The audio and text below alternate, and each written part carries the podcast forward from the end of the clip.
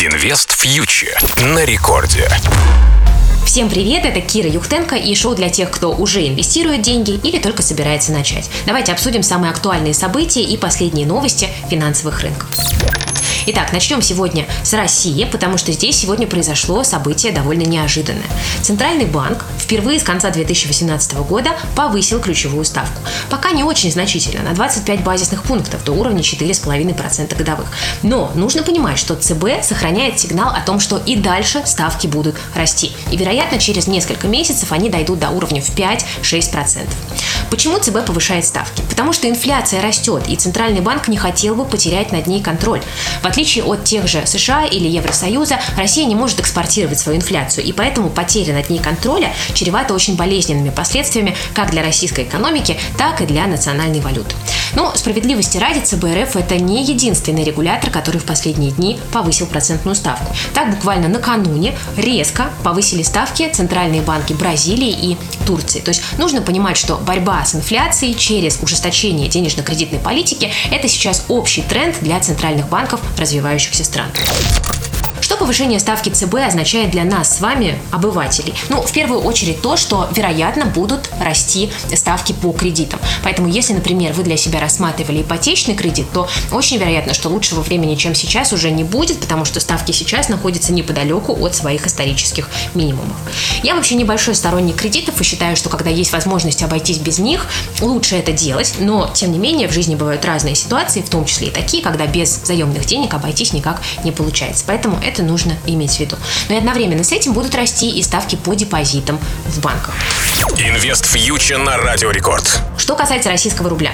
Решение российского регулятора вызвало волну распродаж на долговом рынке, но на курсе валюты это пока никак не отразилось.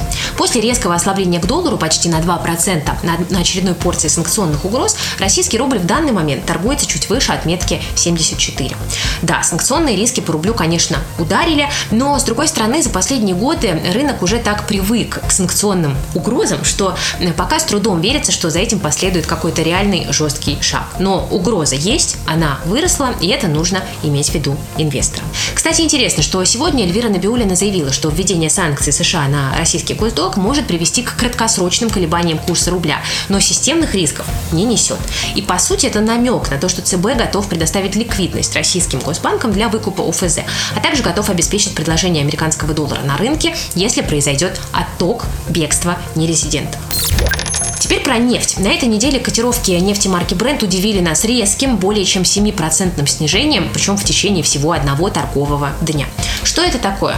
На мой взгляд, это похоже на э, паузу в росте нефтяных котировок, которая вызвана техническими факторами, потому что 70 долларов за баррель – это сильный уровень, при достижении которого игроки предпочли зафиксировать бумажную прибыль, тем более в преддверии сегодняшней экспирации опционных и фьючерсных контрактов.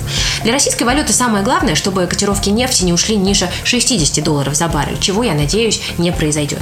Текущие уровни, как мы видим, в целом для рубля достаточно комфортны.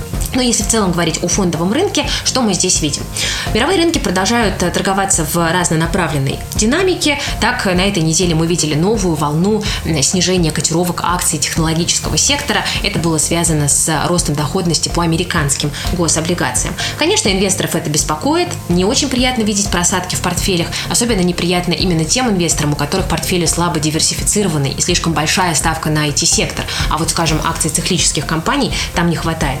Очень важно сейчас привести свой портфель в порядок и посмотреть, чтобы там были представлены все сектора экономики. Это защищает нас от разнообразных рисков. Но так или иначе, мой взгляд на рынок акций, включая и технологические монополии, по-прежнему довольно оптимистичный. И я, честно говоря, только и успеваю, что пополнять свой брокерский счет и периодически докупать падающие акции фундаментально сильных компаний. Слово фундаментально сильный здесь является ключевым, потому что все подряд покупать не стоит. Друзья, на этом у меня сегодня все. С вами была Кира Юхтенко специально для Радио Рекорд.